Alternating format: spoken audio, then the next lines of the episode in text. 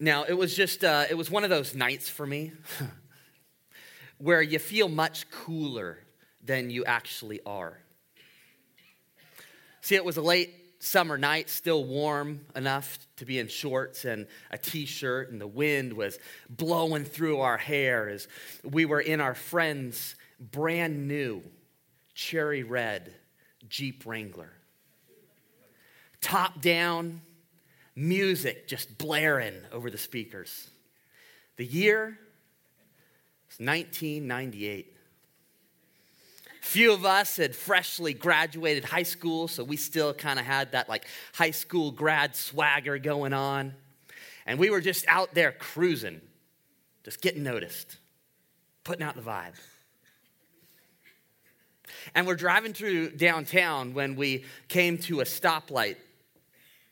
And we glanced at the car next to us, two dudes who were obviously feeling pretty cool themselves.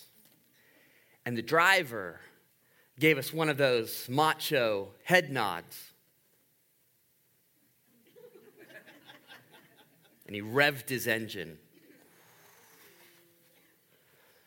We revved ours back to accept the challenge.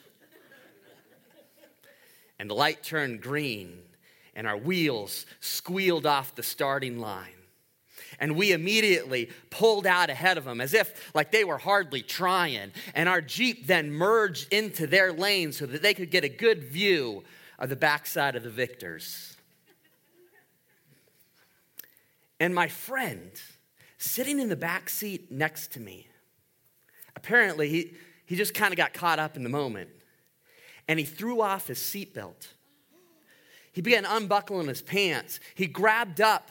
And he jumped up and he grabbed a hold of the T-bar right there. And then he pulled down his pants down the backside, giving those guys a clear view of a full moon that day.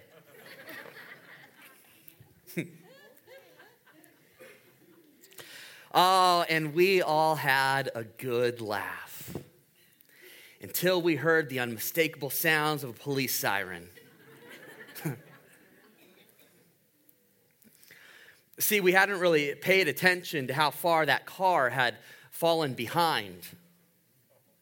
And unbeknownst to us, they had really seen a cop car pulled out of a parking lot right in front of them and right behind us.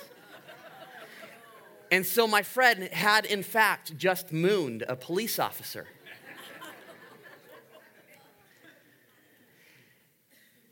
And as we were getting pulled over in the parking lot of the Rogue Valley Mall, oh, we knew we were in trouble. Because, you know, mooning a police officer isn't something that you can sort of easily explain your way out of.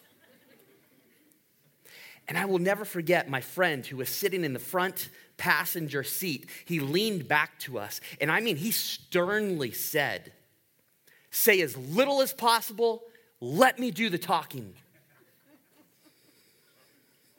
So the police officer, he approached our vehicle. He asked for all of our I Ds. I remember he said to us, "Listen, I don't know if you guys are just that courageous or that stupid to moon a police officer." We assured him it was just stupidity as we were all like cowering in fear in the moment. And it was then that my friend found a very subtle way to interject the name of his father into the conversation. And the officer recognized the name. See, my friend's dad was working as a detective for Medford P D at the time. And so the officer, he, he gave us a little warning of the dangers of our stunt. And, well, then he let us go on our way. And it was a very valuable life lesson that I learned that night. That who you know really matters. That despite the odds or maybe the circumstances, knowing the right person can make a world of difference. And we normally just think of this as a life lesson that most of us will learn at some point. But it was also the most important spiritual lesson that Jesus ever taught. When it comes to God's kingdom, who you know is all that matters. In Matthew chapter seven, verse thirteen, if you got your Bibles open, you can follow along with me. See, it all comes down to this. Jesus says in verse thirteen, you can enter God's kingdom only through the narrow gate. The highway to hell is broad, and its gate is wide for the many who choose that way. But the gateway to life is very narrow, and the road is difficult, and only a few ever find it. Now, this is actually the wrap-up to the great sermon that Jesus has been preaching we call the Sermon on the Mount.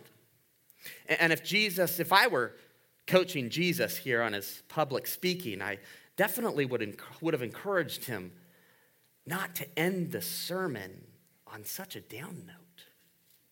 Jesus, no one likes a Debbie Downer.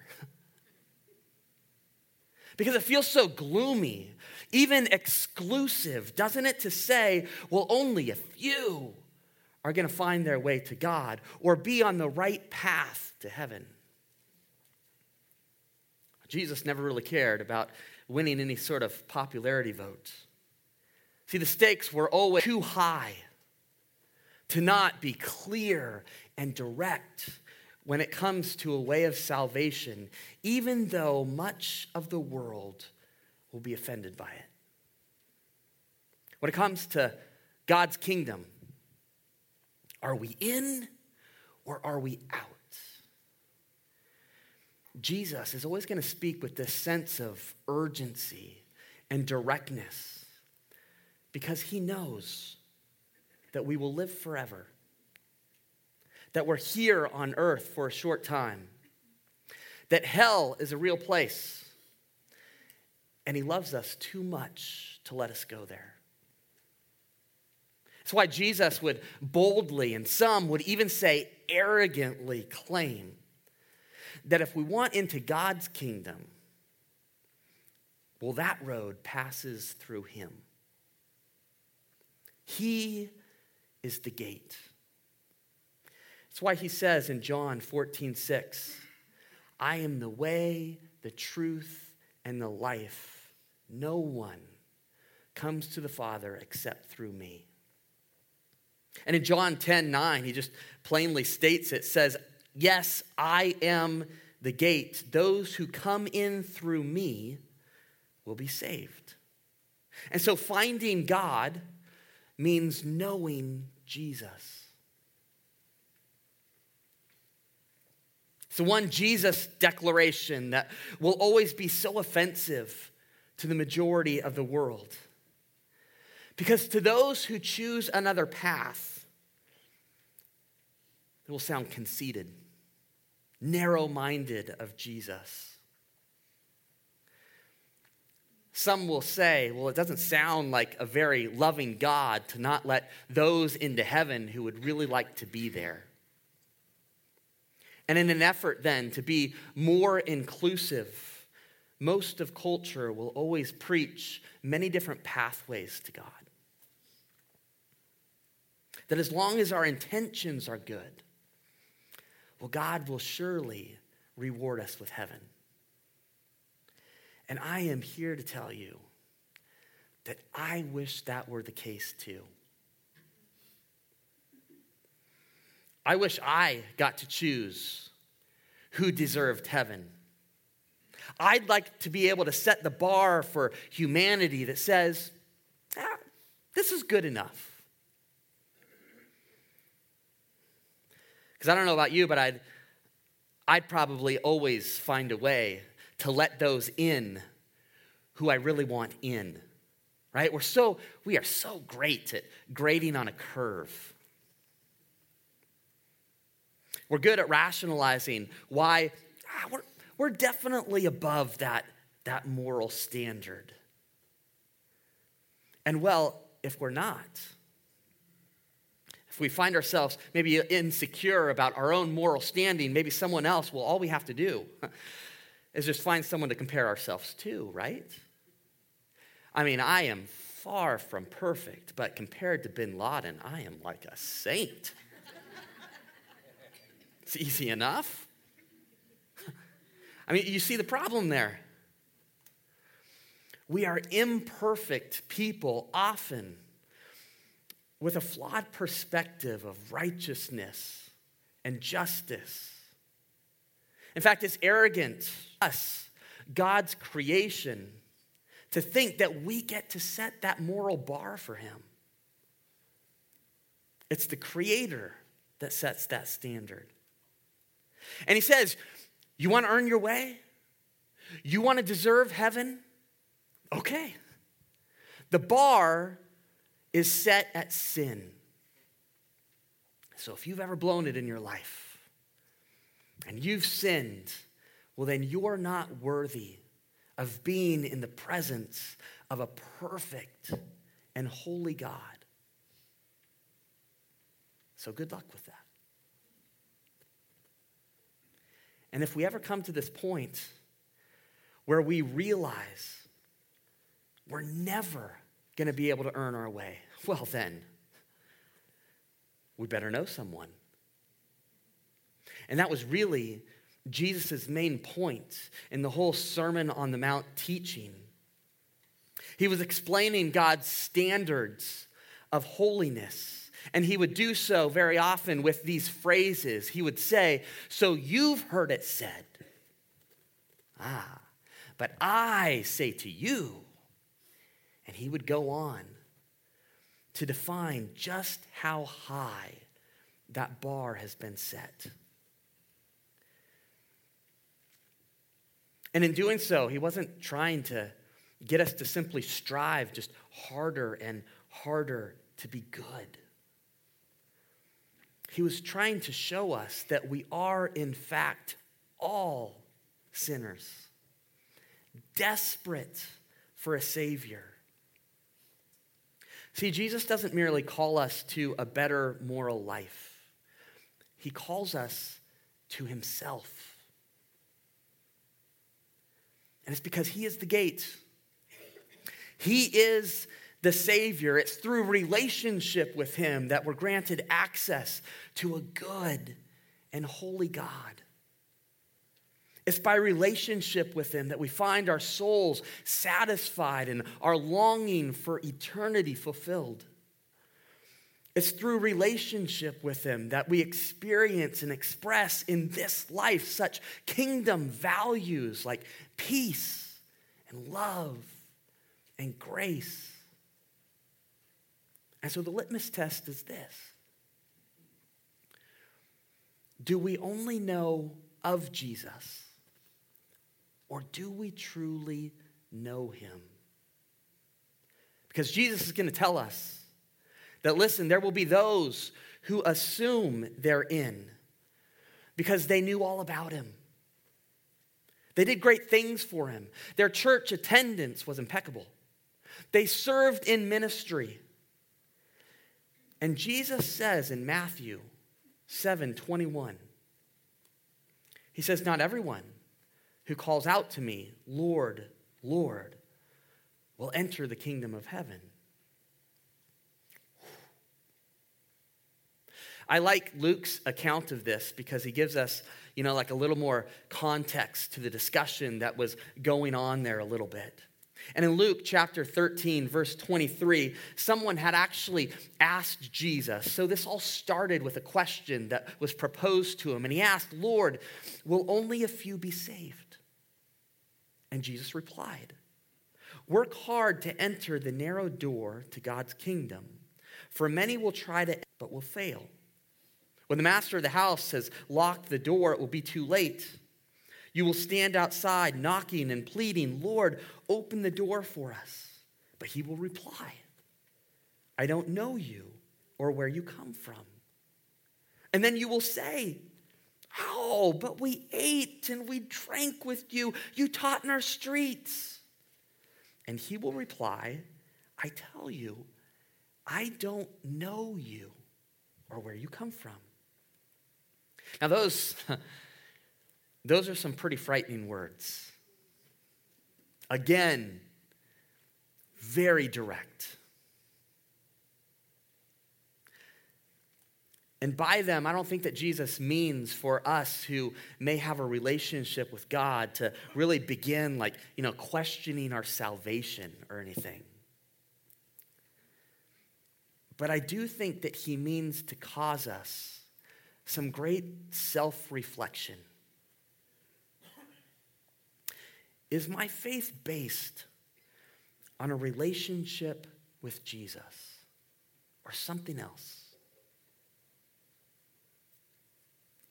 And Jesus calls us through this narrow gate, calls us to himself.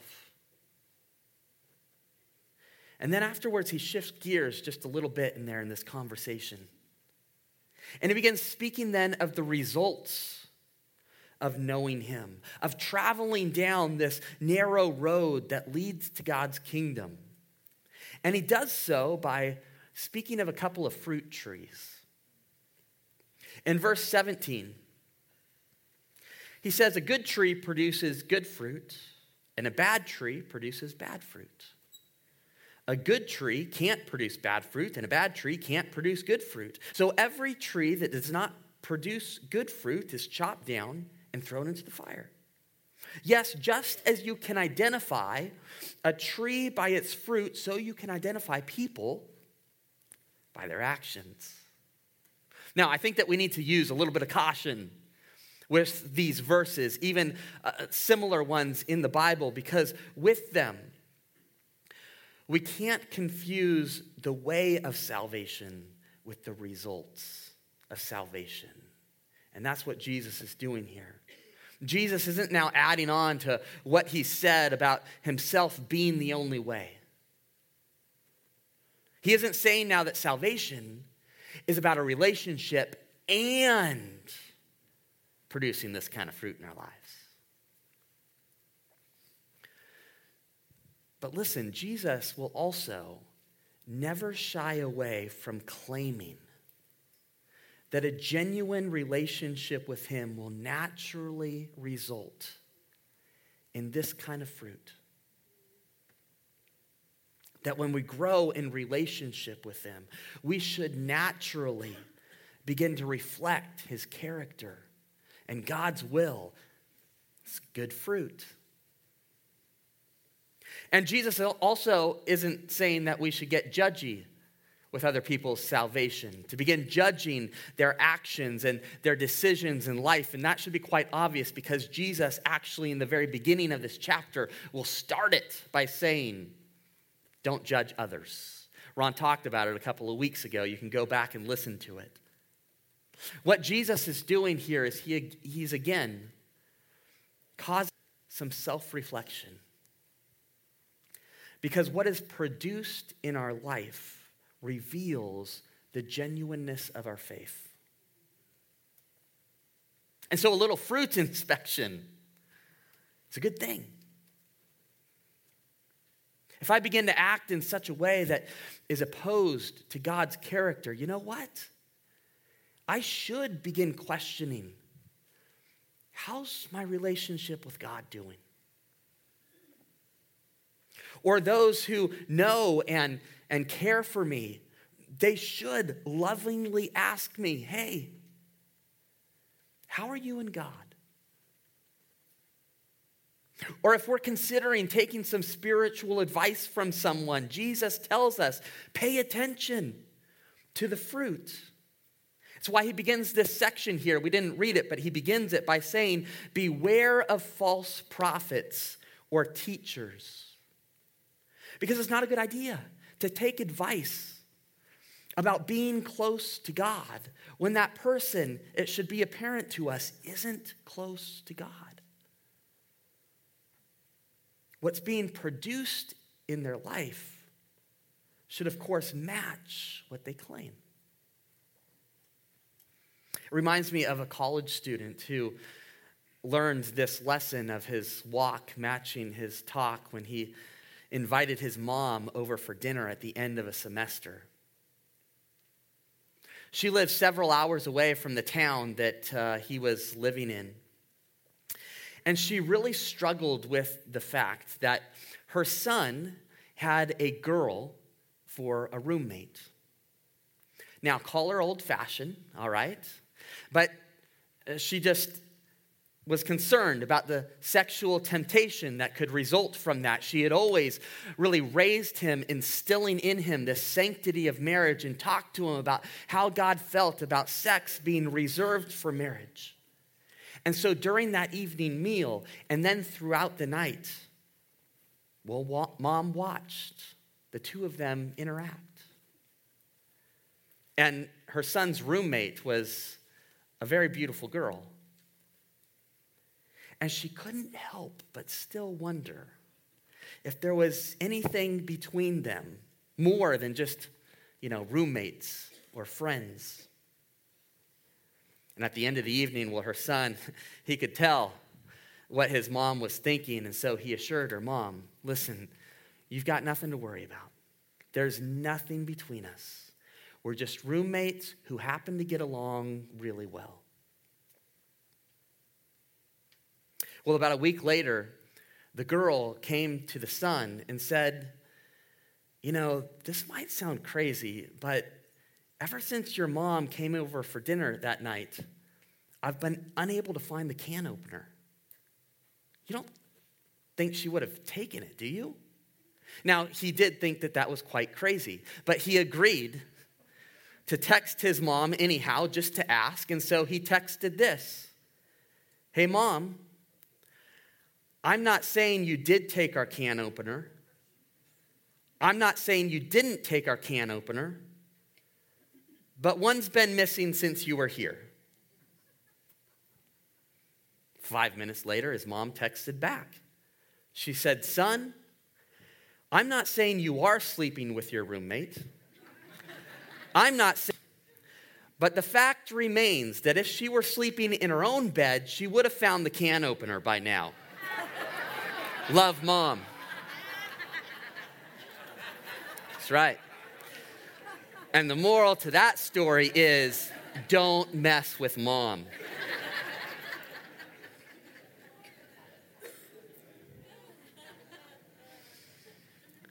But we all understand, don't we, that when what we're doing isn't matching with what we're claiming, well, there's a problem there. Something has obviously gone wrong.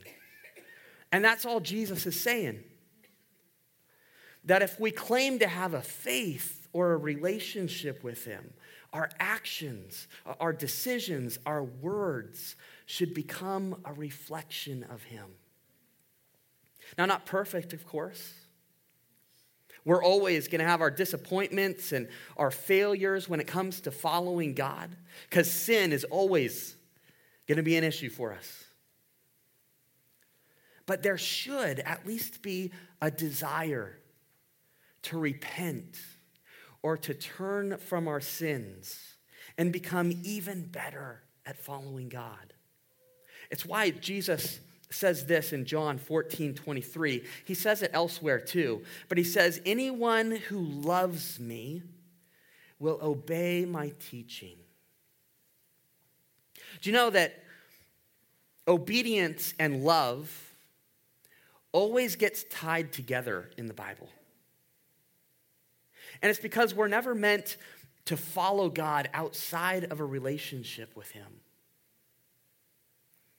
And our obedience isn't what earns us the relationship.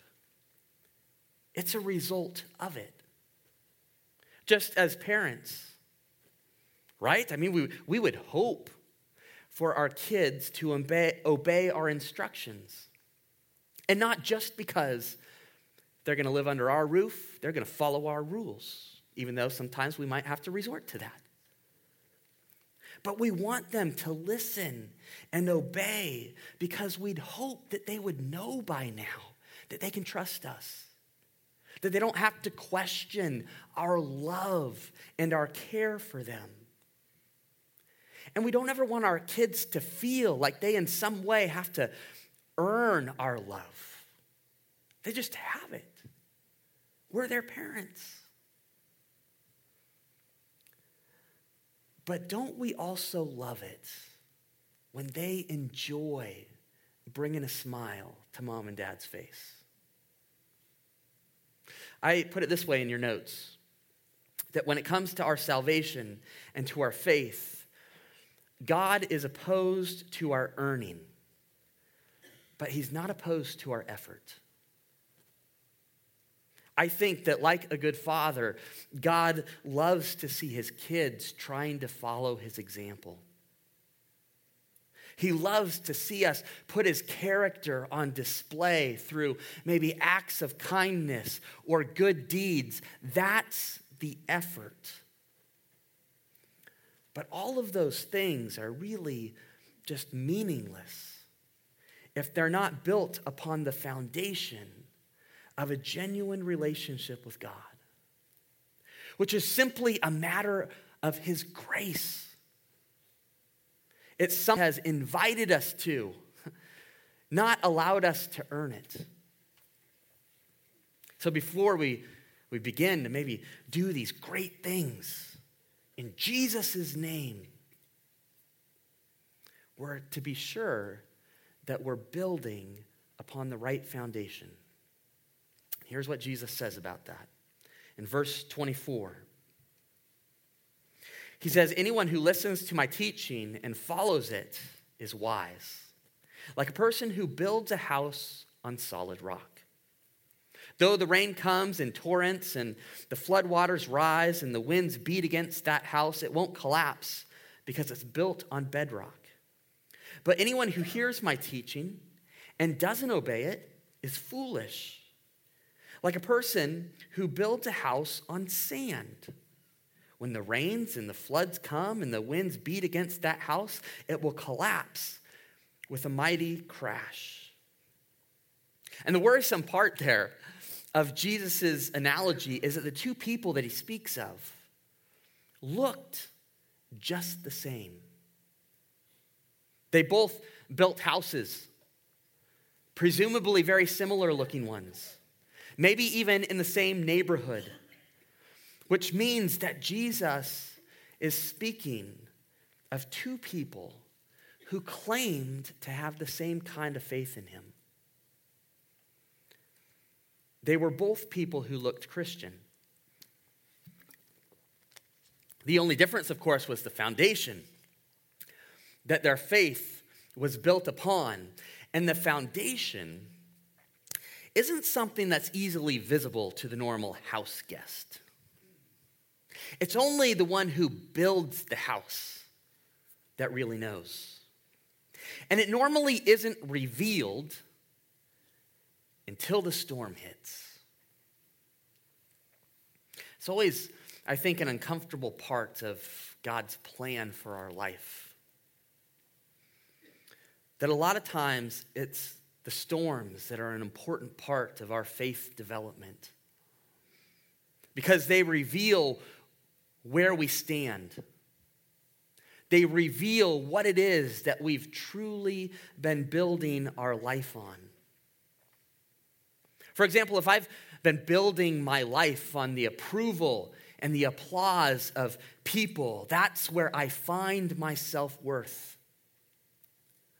Well, when the storm hits that causes me maybe some shame or a great humiliation, man, I am devastated by it.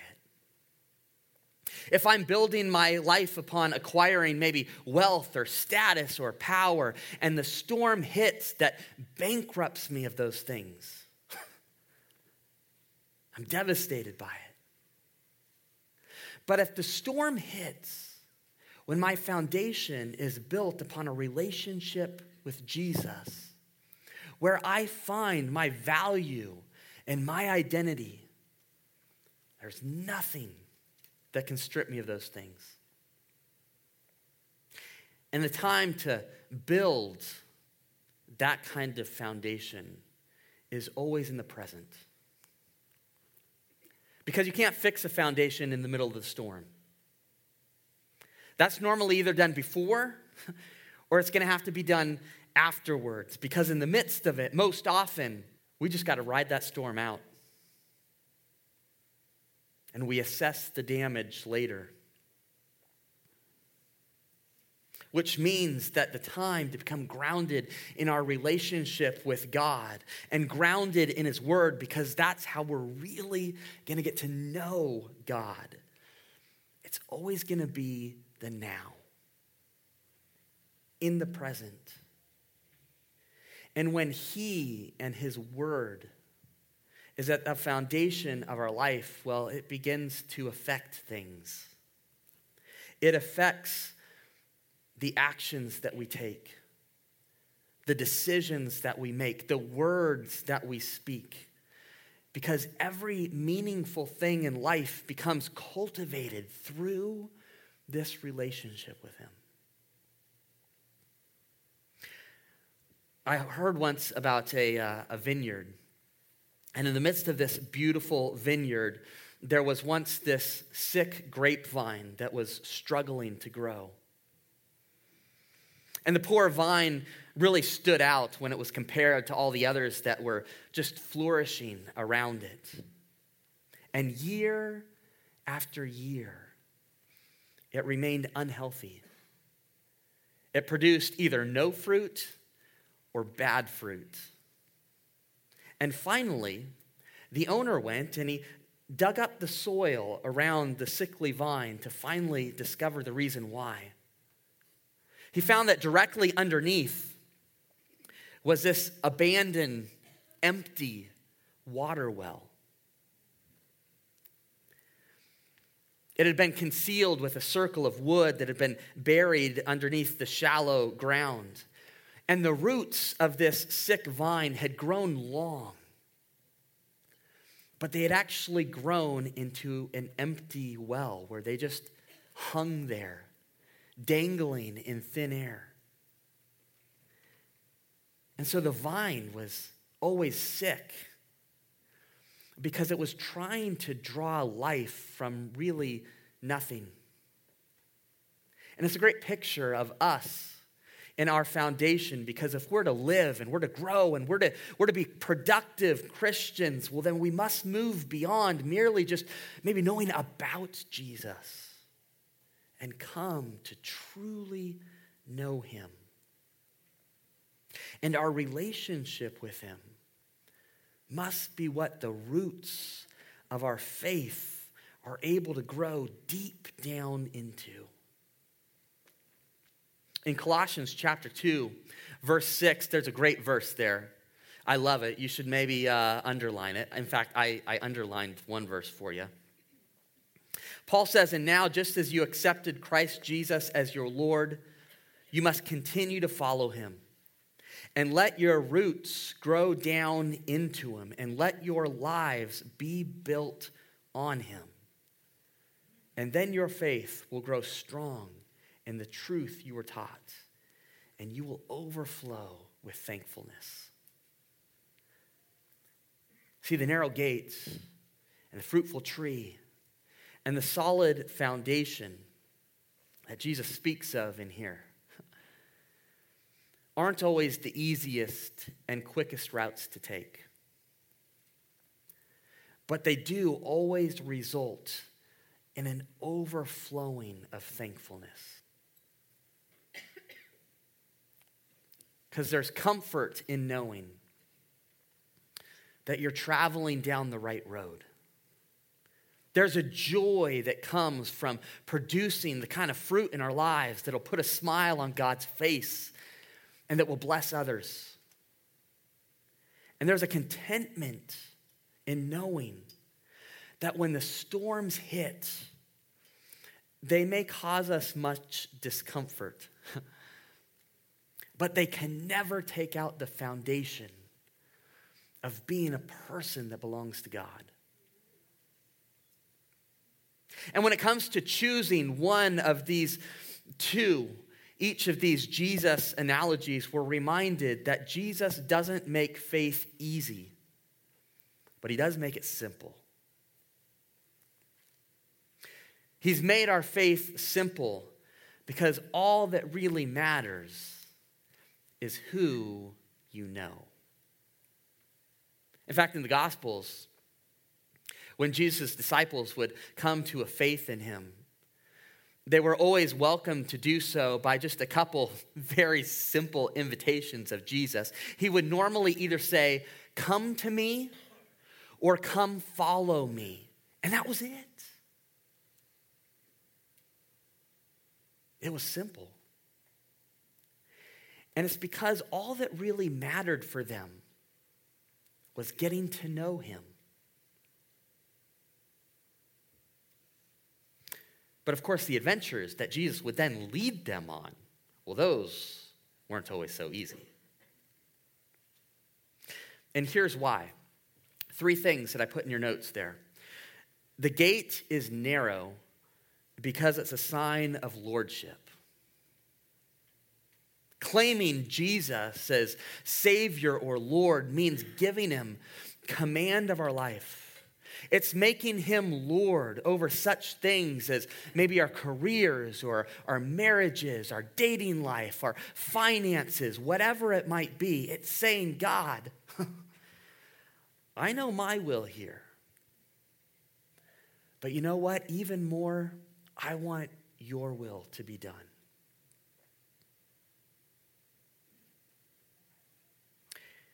And in this passage that we read through, you noticed, I hope, that Jesus responded quite harshly to those people who would call out to him, Lord, Lord, but who didn't seem to really want their daily life to have much to do with their spiritual life.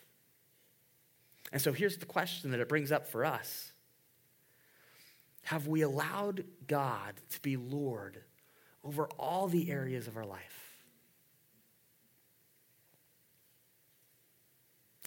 And the road is narrow because it's a matter of motive. Jesus wants us to follow him because we're motivated to love him.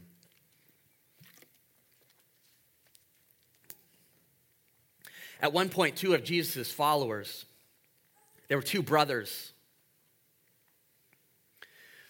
They came up to Jesus, who was walking with all the other disciples along this road. And these two brothers, they came up and they, they put their arms around Jesus' shoulders. They created this little huddle so that the guys walking on ahead weren't able to listen in. And they said, hey, Jesus, listen, when we get to Jerusalem and you set up your kingdom, do us this one, this one favor, one promise. It's all we ask. Let us serve you as your number one and two in command. Jesus, I imagine, got this real solemn look on his face. He said, oh, you guys don't even know what you're asking. He said, oh, yeah, we do. We ran this one by mom. She's in on it too. She said it was a good, it was a good idea. And it was an idea or a request that sounded so good outwardly. Jesus, we just want to serve you. But inwardly, it was fueled by these wrong intentions. They were really motivated by the power that Jesus could give them. They wanted status. They wanted to outrank all the others. And so here's our question. Are we motivated to follow Jesus by love, or is it something else? And the narrow road is less traveled because it's the path of discipleship. Being a disciple of someone is a little like interning with them, but with the intention of becoming just like them. And that's one of God's main goals of a relationship with us, to shape us into his character. It's this process of transformation that we would undergo. Or the big spiritual term for this is sanctification, the process of being made holy,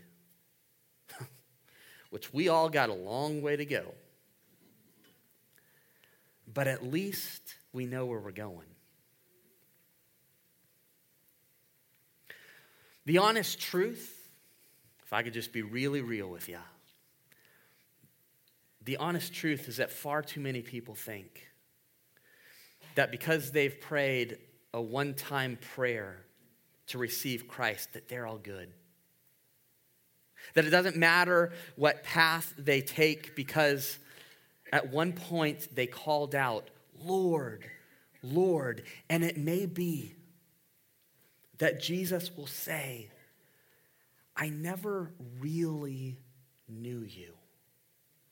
Because you were trusting in a one-time decision, but showing no signs of discipleship. I mean, that's like getting married and showing no interest in living together. You don't get married for the ceremony or the wedding gifts. I mean, that's a nice perk. But the main point is to live, to learn to do life well in relationship with one another. I think that God is opposed to us sort of proposing to him without giving our life to him. And so is our desire to really be shaped by God.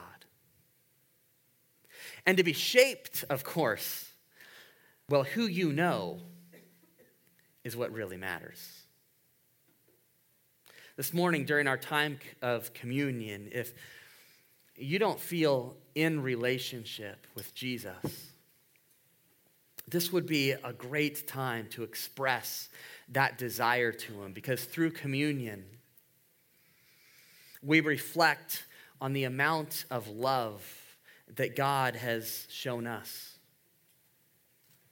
He so badly wanted to restore his relationship with us that had been broken by our sin, that he came to us in the form of Jesus and allowed himself to be the death penalty that our sins deserve, making eternal life with him available to all. And it's a gift of his grace, not an award that we earn. And he did so by allowing Jesus to be a sacrifice, to shed his blood, to give his body up there on the cross, which we symbolically remember every Sunday morning through this act of communion. We take this piece of bread, we take the juice, and we say, wow, God, thank you for loving me this much.